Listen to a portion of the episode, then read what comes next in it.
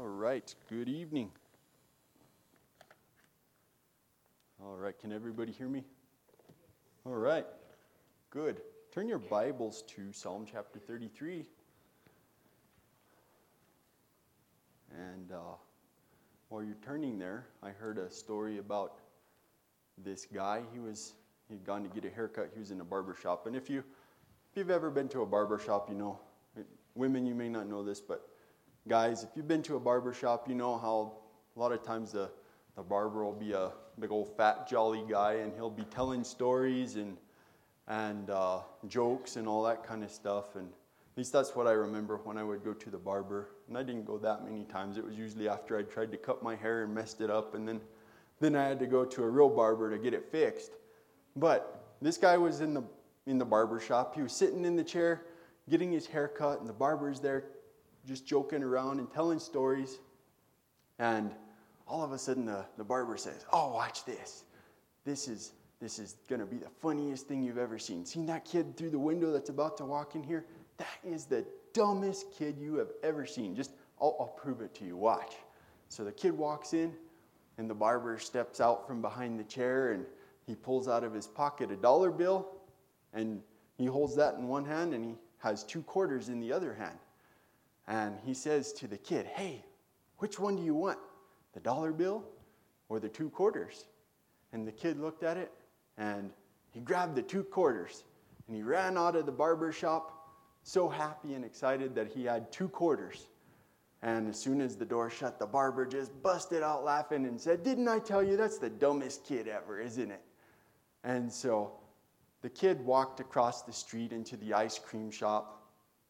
And this man that had been getting his haircut, he got his haircut and everything. And as he was walking out the door of the barber shop, he saw the kid walking out the door of the ice cream shop across the street. So he went over to the kid and he said, Hey, hey, kid, I just want to ask you a question.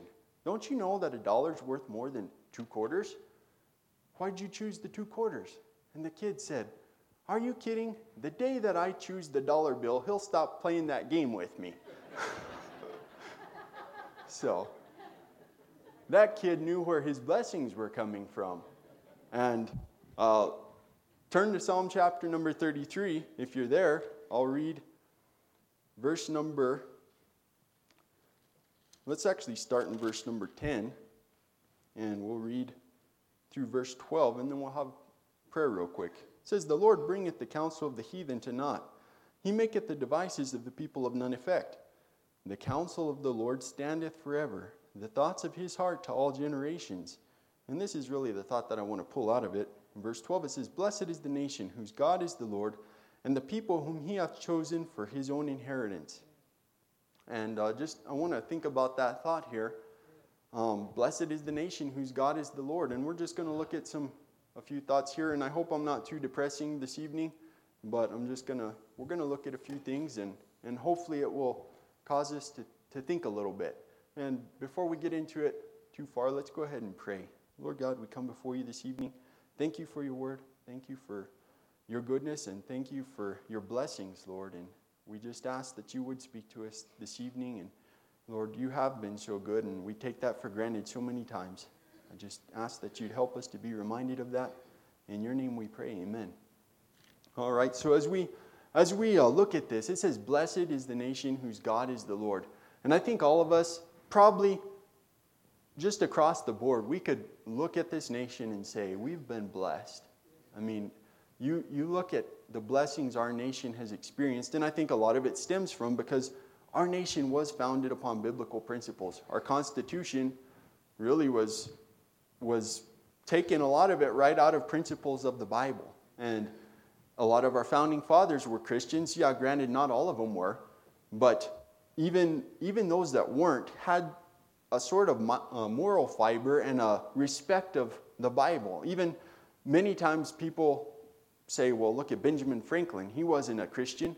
No, he may not have been a Christian, but there, there was a time during the Constitutional Convention as the founding fathers were meeting and they were arguing back and forth about what different ideas and principles they should put in the Constitution of this United States of America and they, they were getting nowhere. They were just, just totally, I mean, they were arguing with each other. And they couldn't come to any kind of agreement. And after they'd been arguing for days, Benjamin Franklin stood up and he, he said, You know, don't you think that we ought to come to the, to the creator of heaven and earth and implore him for wisdom and advice as we establish this constitution of these states?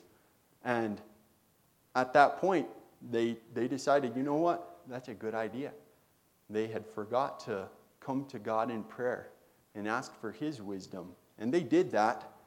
And then they began to talk among each other. And before long, they were able to come to some agreements. And out of that came our Constitution.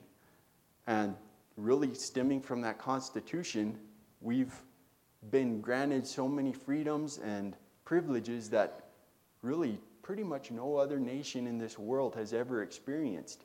But we think about the blessings that we have as a nation, and we think about the material blessings of us as a nation. Did you realize that um, a household that earns $20,000 or more per year is in the top 10% of incomes in the entire world? And that would, I'd say that's probably most households. I mean, that's not just individual, that's household income. And that would put those people or those households in the top 10% of income earning in the world. And in, in America, I mean, we are blessed. Most people have at least two cars in their driveway.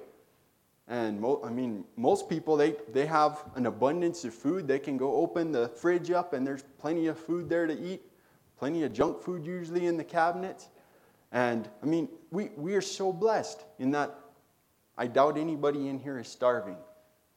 I, I know nobody in here is starving. And most people in this country, you're going to be hard pressed to find somebody that's actually starving. Whereas around the world, that's a, that's a commonplace thing. I remember when we went to Haiti and there was, there was kids, you could see the bones sticking out of their, out of their ribs. And, and there was even kids that were bloated from lack of food. And it, it was just sad to see that. But that's the case many places around the world. And yet in America, where we have as much food as we want for the most part.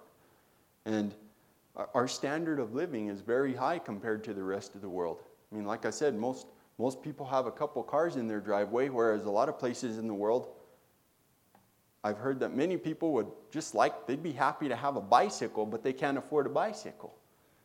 And then you think about the natural resources that we have in this country. A lot of times we don't consider that, but we are blessed with vast amounts of natural resources throughout this country. I mean, vast oil reserves, vast, and I know that's kind of looked down on now with all this green push and stuff, but the, the oil that we have, the coal that we have in this country, and that gives us the ability to generate the electricity that they're pushing so much. And then, I mean, we have fertile farmlands and the ability to grow abundant crops in this country. You think about even the fact that we've got an ocean on both sides that serve as protection for us. And you think about just all the all the abilities and opportunities that we have in this country. I mean, a person, they can, if they set their mind to it, they can pretty much become anything they want to, or they can at least try at it. But our founding fathers gave us that right and that ability to the pursuit of happiness. And we have that in this country, whereas many other countries don't have that. Many countries, you're born into a certain social class, and you're never granted the privilege to rise above that. You're stuck there for your whole life. And yet, here in this country, you can be born on the bottom and you can work hard. You can, you can sweat and save your pennies, and you can make something of yourself. Also, not only just the material blessings, but the, these blessings that our founding fathers granted us with the freedom of, of life, liberty, the pursuit of happiness. We have the freedom of speech that's granted to us in the Bill of Rights, the freedom of speech, the freedom to exercise our religion freely, to worship, the freedom to gather, the freedom to keep and bear arms. And by the way, let me just say that that freedom is the one that protects all the rest of them. And so that's not something we should be giving up very soon. I know that There's critics that point to that and say, oh, we need to take away weapons. Oh, nobody needs to have an AR 15. Did you realize that there was more people that were killed by hammers and blunt objects last year than were killed by AR 15s? That's a ridiculous argument. But that's a freedom that we have the freedom to own private property. Aren't we blessed by that? I mean, you can work hard and you can buy a house for yourself. Uh, you can buy a car for yourself. You can, you can prosper in this country. We're blessed in that regard. We've got the freedom to be successful. We also have the freedom to fail. And yeah, that, that does happen sometimes, but we got the freedom. And anybody that sets their mind to it, they can try something. Maybe they don't always succeed, but we've got, the, we've got that freedom that we can work hard and we can make something of our lives in this country. Most of the world doesn't have that. But we have these freedoms, these blessings that are granted to us by God. Because I believe, as it says there, blessed is the nation whose God is the Lord. And I really believe that those blessings stem from the fact that this nation was founded on biblical principles. And not only that, but Christianity has really had the opportunity to thrive here. And this country has given, I'm sure, billions if not trillions of dollars, to spreading the gospel around the world over the course of since the founding of this country. And so this, this country has really made God its foundation, at least in the past. But I'm afraid that it's slipping away from that. If you would turn, stay in the book of Psalms, but turn back to chapter 9. Psalm chapter 9. And verse number 17, and this verse says, and this is kind of a, it, it makes you think a little bit. Because this verse is really, to be honest, it's not very happy or encouraging. But it says, The wicked shall be turned into hell, and all the nations that forget God. Now, could it be that our nation is slipping to that point where we're forgetting God? Could it be that we become wicked? And I, I believe it is. If you just think of some of the things that have been allowed to take place in this country, we look at the wickedness that goes on. You think about, and I've just got a few things here, there's much more that we could talk about, but you think about abortion. And abortion is the taking of an innocent human life. That, that baby that's in the womb is not just a piece of tissue, it's a, it's a real life. I mean, how would you have liked it if your parents aborted you? I mean, I guess you wouldn't be here today, but I mean, you're real. Everybody that's walking around out there is real. They're real human life. And just because they're outside of the womb doesn't make them any less alive than a child that's inside the womb. And it's to say that that is not a human life in there is a blatant disregard for just basic biology. It's, it is evident that that is a human life. And yet, since 1973, between 1973 and 2018, there were 61.8 million plus babies that were aborted in the United States of America. When you consider that our total population is, I think it's somewhere around 300 million right now, that's a pretty good sized percentage of what our population would be. And yet those, those babies were murdered. If you consider that just here's a few statistics that I'll throw out there, and this is actually statistics by that are put out there by the I'm not sure if I'm pronouncing it right, but the Guttmacher Institute, which is a pro-abortion organization. But the statistics that they put out is that 186 out of or there's 106 or 186 babies per 1,000 live births that are aborted. So that's almost a fifth of pregnancies end in abortion. And then there are 2,362 plus abortions per day, 96 or 98 plus abortions per hour, one abortion every 96 seconds. Those statistics are staggering to consider that that's a child that's being murdered. And we, we look at that, and that, that uh, abortion has been embraced really as a whole in this country. It's been legalized. And I believe that's a wicked thing. You look in the Bible and, and look at the, the, the different nations that would sacrifice their children to a god called Molech. And they would actually offer their children as sacrifices to this god. And God said that that was an abomination to him. And he actually wiped out nations because of their sacrifice of children to Molech. And yet we consider that's, that's exactly what's done here in the United States every single day of the week.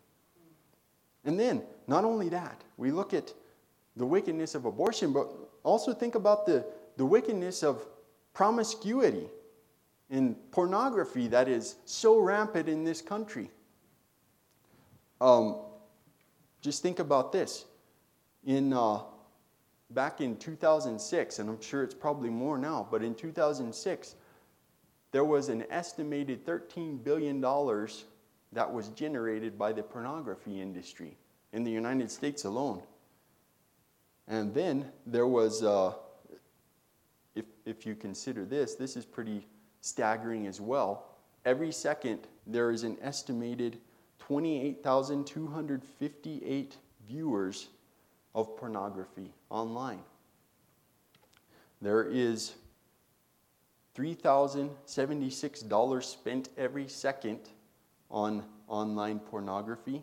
One in five mobile searches is for porn. 64% of Christian men and 15% of Christian women watch porn at least once per month. There's a, approximately 71% of teens hide their online behavior from their parents. And then to consider also, according to statistics, approximately 25% of men and 15% of women cheat on their spouses. So we look at this, this uh, industry and this, this uh, just basically promiscuity and this pornography addiction that's affecting our nation, that is also wickedness that God is not happy with. And it's wickedness that, that will bring judgment on this nation because of that. As it says, the wicked shall be turned into hell, and all the nations that forget God. When people are involved in this, that is a definite sign of forgetting God because He gives very clear guidelines in the scriptures that we are not to be part of that. Um, if you think also about the, the sexual confusion that's been running rampant in our country, it's, it's staggering. Um, last I heard, I think there's like supposedly like 59 genders. That's pretty ridiculous, don't you think? And the, the LGBTQ plus, I mean, I don't know how many more letters they want to add to it, but that agenda is growing more militant all the time. And I mean, it's becoming, it's getting pushed down people's throats more and more every day. Now, I'll tell you a story. I don't know if this goes along with it or not, but I thought it was funny. So this, there's this farm, and at this farm, there's these three bulls. They were there's one older bull and and another bull that was kind of middle aged, and then one young bull. And they were out there in the field talking, and and the old bull said to the other ones, he said, Did you guys hear that there's supposed to be another bull coming into this farm here soon? And they were all talking to each other. And, and so the old bull, he said, I'll tell you what, he can come in here, but I'm not going to give him any of my 30 cows.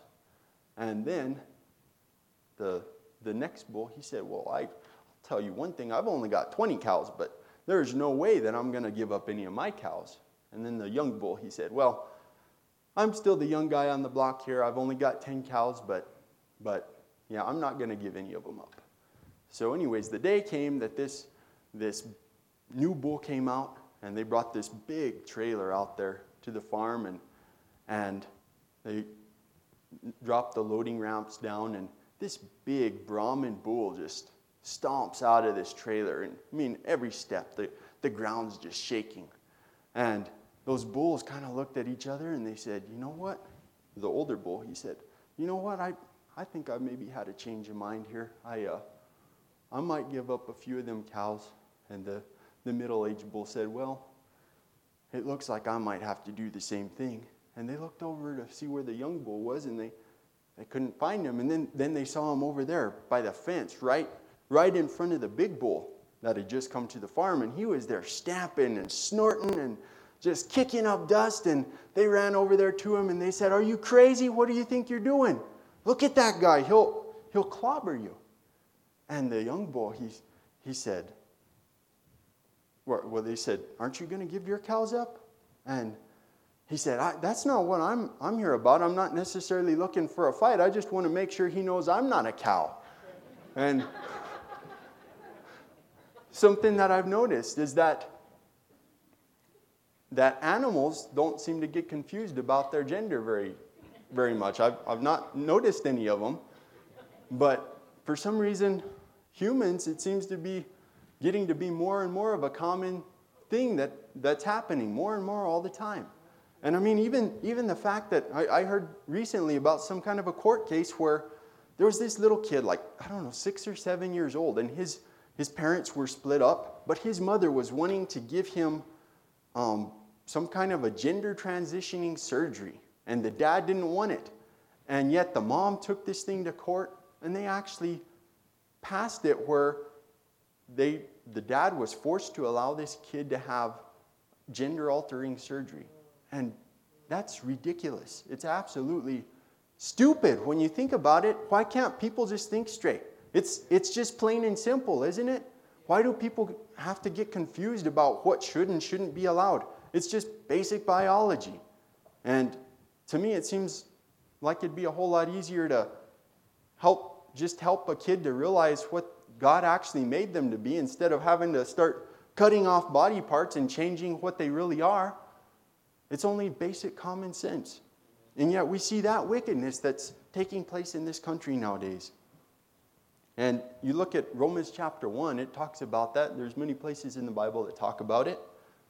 But then another wickedness that we see running rampant in our country is the wickedness of alcohol and drugs. And that, it's, it, it's becoming acceptable. Uh, you know, back when I was, I don't know, I just got my driver's license. I, I was maybe around 17 or so, and I was, I was uh, kind of stupid, and I went and I, we had this little fruit stand or whatever, and we'd set up a sign out in the median down here and it was before they put the frontage roads in and all that stuff. And so it was just a median in the middle of the highway. And we put this sign up that was made out of pallets that advertised our fruit stand. And we just had it pointing up, and then we had like a little self serve stand. So on the weekends or on Sunday, we we would uh, shut it down for church. And so I'd gone down there to the median and picked the sign up, threw it in the back of the truck, and there was traffic in front of me. So I thought, oh, I'll just back up. So I backed up across the northbound lane and just went, I was going to back up all the way to my house in my truck. And unfortunately, I didn't, I didn't look very close, and there was a police officer that saw me do that. And so he pulled up the road, I guess in front of me because I was going backwards. So he pulled up the road with his lights on, and he, I stopped, and he got out of his car and he was kind of upset and he said, What do you think you're doing? And I said, I was backing up. And, and all of a sudden, you know what was funny is his car started rolling forward. he forgot to put it in park. And can you believe that after all that, he actually gave me a ticket? And so I got a ticket, and he said, Do you want to go to court or do you want to pay the fine? And I said, Well, I'll take my chance in court. So I went to court, and the judge was real nice. She told me I had to go to a safe driving class. So I went to this safe driving class, and I, I got in there, and it was filled up with mostly young people like me, and there was probably like, I don't know, 50 young people there, and then the instructor, and they, uh, they made us watch this scary movie called like Red Asphalt 3, and it showed all these crazy, bloody car wrecks and stuff, and they they just tried to scare you to death to make you drive safe. But I remember they had this discussion on on because uh, there was a lot of the guys that were there that had actually they got tickets for like alcohol possession and stuff like that. So the instructor was talking about they were talking about uh, like drunk driving and stuff like that. And I just remember, the thing that kind of stuck in my mind was that this instructor was talking to all these maybe like late teens or early 20s people, and they were talking about driving safe while you were drinking. And they were talking about different ways that you could avoid DWIs. And people were raising, he was like asking, it was like public discussion, and he had people raise their hands to give suggestions, and people would raise their hands and say, Well, you could have a designated driver, and, and people would give different ideas. Some people raise their hand and say, Well, just carry a cup of coffee around with you, that maybe that way maybe you'll pass a breathalyzer test. And, and then people talked about like sticking a penny in your on your mouth or something. I don't know if that's supposed to help you pass a breathalyzer. I don't know. But I raised my hand and said, Well, maybe you could just not drink. And it was crazy. It just like got dead silent and everybody stared at me like, What's your problem? Like, that's the stupid idea.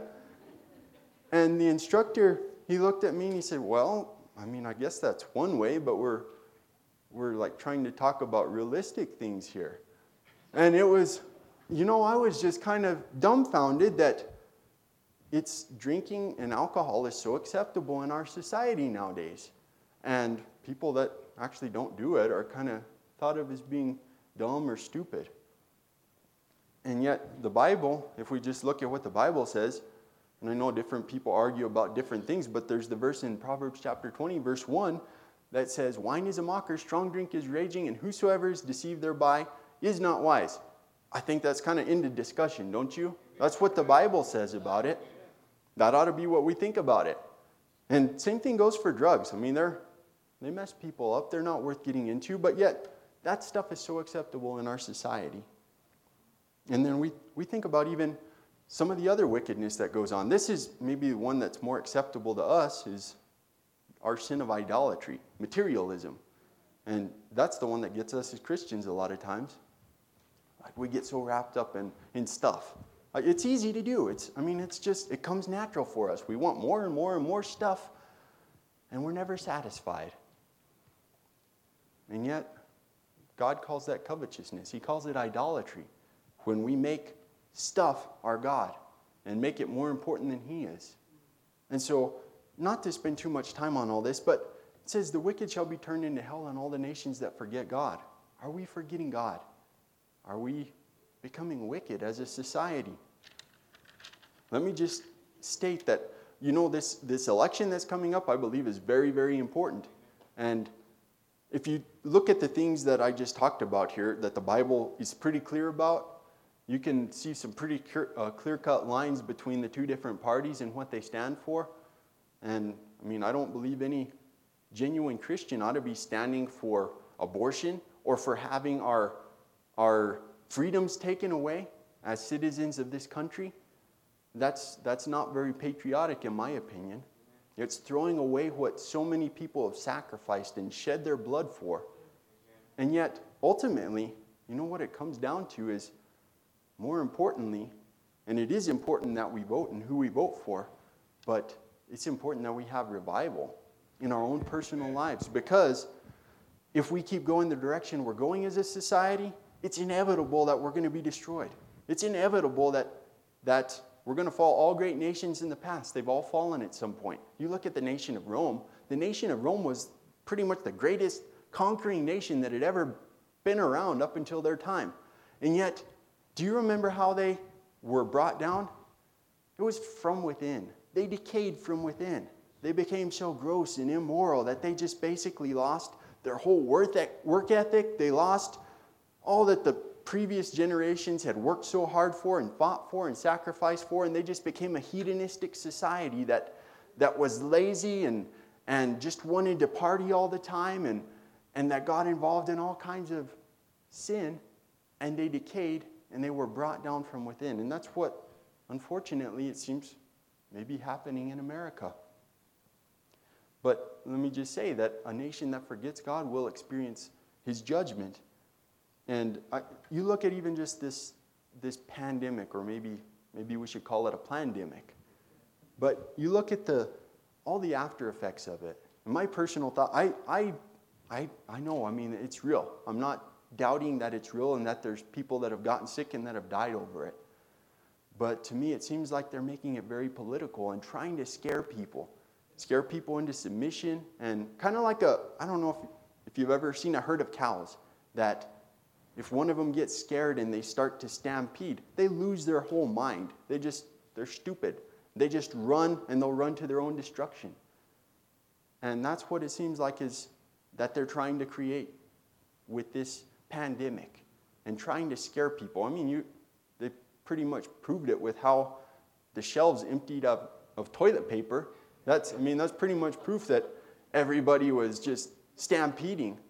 And and over such a stupid thing, probably just because somebody wrote in a news article that, and they started talking about it on TV about how toilet paper was disappearing, and so it just created mass pandemonium and confusion where everybody thought, oh no, I better, I better go get toilet paper or else I'll be, uh, I'll be, I'll have to stay in the bathroom for weeks at a time. I won't be able to leave. And so everybody had to go buy up toilet paper uh, totally ridiculous. And yet, that's what seems to me is happening. And I believe, honestly, that's part of God's judgment. That, that's what we see. You know, something that's, not to get into too much detail with this, but something that I, I see that's, I, I believe God's been very merciful to us as a country. And there's so much that could happen that hasn't happened yet but so much that could happen as a country, just as a scenario. Consider this. Um, what is probably one of the things we rely on most every single day? It's electricity. I mean, we walk into our house, flip the light switch on, lights pop on. Even while you're not at your house, your refrigerator's still running. Your, I mean, we rely on our computers. Um, we rely on, on our cars a lot, and our cars rely on computers that are inside of them that tell them when to, when to fire the spark plugs and all that kind of stuff. Uh, we rely on electricity a lot. Electricity is basically what, what um, gets food from one side of the country to the other, what gets fuel from one place back and forth. Our electricity, um, it basically runs this entire country. And consider if the electric grid was shut down. And think about this there's approximately about 2,000 extremely high voltage transformers in this country, across the country that, that powered various substations and that spread that electricity around throughout the country. But, and those, those extremely high voltage transformers, they are huge. I mean, they're like the size of a house. They take about a year and a half to build. There's two countries in the world that build them for export, which is South Korea and Germany. And so here in America, we don't actually even produce them ourselves. These high voltage transformers, they come from, from those two countries in the world. And they take a long time to build. And then consider this that if you were to take out as few as nine of those transformers, it would induce extremely high currents into much of the other parts of the grid and cause those transformers to self destruct. And actually, back in I think April 16th of 2013, there was an attack on a transformer in, um, in San Jose, California. It was the uh, Metcalf transformer. And it was attacked by some guys with AK 47s, a common rifle, and they just shot the transformer and took power out for quite a long period of time in that, that part of California. That was one transformer. But uh, just consider that a small group of well equipped, or not even super well equipped individuals, but just some people with some rifles could actually take out nine or ten of those transformers and affect the power grid throughout most of this country. And most of those transformers could actually self destruct. And if they did, well, remember, it takes like 18 months to two, to two years to build one of those transformers. If those things self destructed, just think about how long we'd be without power. Now you consider about what would take place if we were out po- without power, even just for a couple months across the whole country. I mean, there'd be a lot of death, wouldn't there?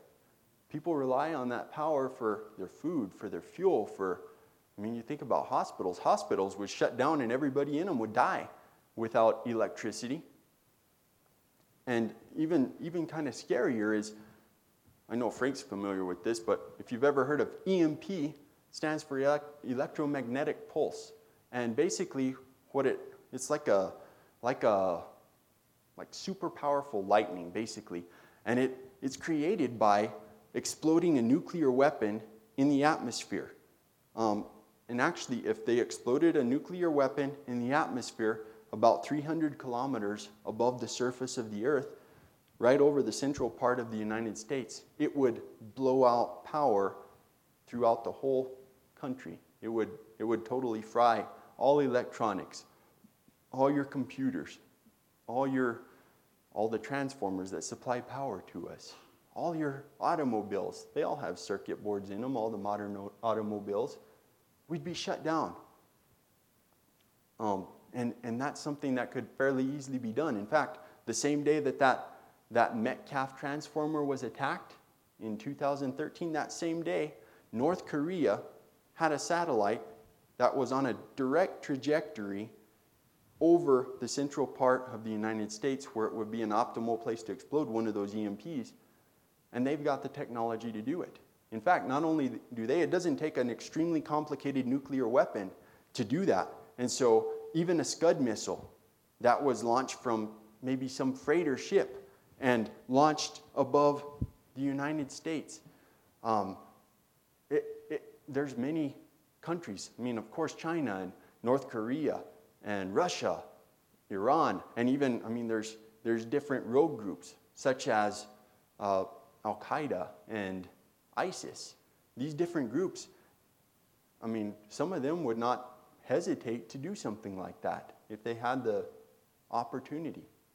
And so what I'm saying is, is that that's a, that could be something in the future for us as a country. We don't know, but it says in, in uh, Lamentations, chapter number three, it says of, it's of the Lord's mercies that we're not consumed. And I would say that as, a, as Christians, we need to thank God for the mercy that He's shown us because we don't deserve the blessings that we have. Not right now. Even if it wasn't for our wickedness, we still wouldn't deserve the blessings that we have. But with the wickedness of our country that our country has, has swallowed, we really don't deserve God's mercy at all. These things, um, God could just take his hand off of us just a little bit, and this stuff could happen. And I mean, I'm, I'm grateful for the president that we have because he, he's been made aware of some of that danger with the nuclear EMPs, and he has made some executive orders to harden the electrical grid and it is possible to do that with something called a Faraday cage, not to get into stuff too scientific, but it is possible to protect those transformers and our electrical grid from the risk of an EMP attack. But so far as of yet, that's not been done very widely. And so, as far as I know, we're still at great risk if something like that was to occur. But we just, if we think about that, we think about the state of our country and all of God's mercy that He's shown on us, in that something like that hasn't already happened. And I would say the most important thing for us to do is to, to repent and to turn back to God as Christians. It says in 2 Chronicles 7:14, if my people which are called by my name shall humble themselves and pray and seek my face and turn from their wicked ways, then will I hear from heaven and will forgive their sins and will heal their land. Uh, think about the story of Jonah. Turn to Jonah chapter 3, if you would, and we'll just wrap up with this. Jonah, of course, we know he was commanded by God to go to the nation of Nineveh, and he didn't want to go. And I can't say that I blame him really, because Nineveh was Israel's arch enemy at that time, and they were, they were wicked and cruel people. I mean, when they have captives, I've heard that they would actually like impale them and light the streets with their bodies, starting them on fire.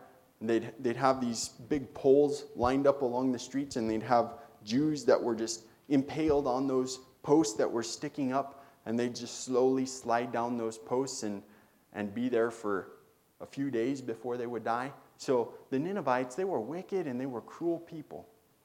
And God told Jonah to go to that country of Assyria and preach to those people in the city of Nineveh and command them to repent. And Jonah didn't want to do it. But finally, you know how he got swallowed by the great fish and he repented. He said, I'm sorry. And the fish puked him up. And he, he went and preached to the city of Nineveh.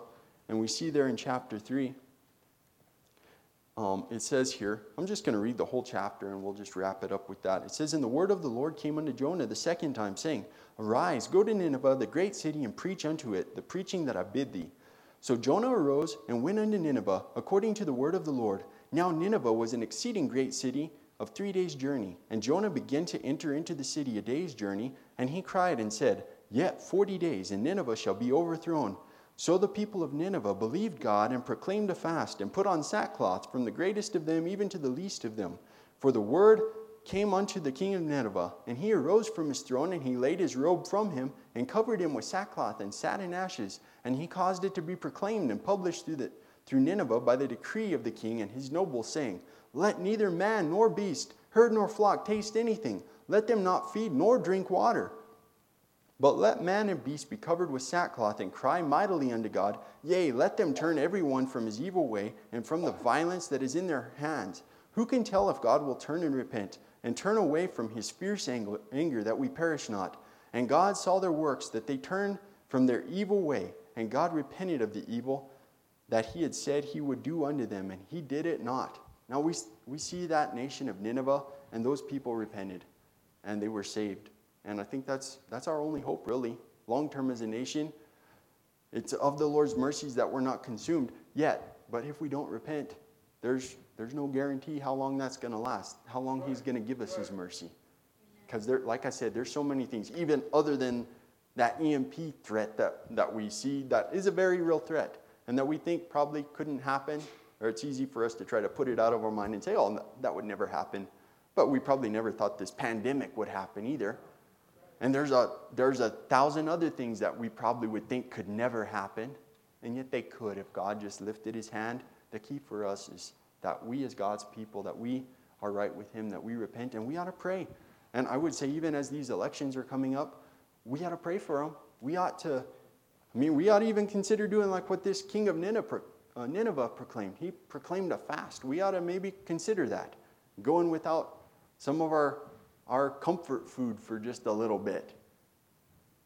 We ought to repent and turn to God and examine our own hearts. I mean, I have to say, I'm, I'm not perfect by any means either. I've failed God in a lot of ways, and there's stuff that I have in my own life that I, as I was thinking about this, I thought, man, I, I need to get those things right with God as well. And I know probably each of us has things that we would say, in the whole scheme of things are not that important, yet we make them very important in our life.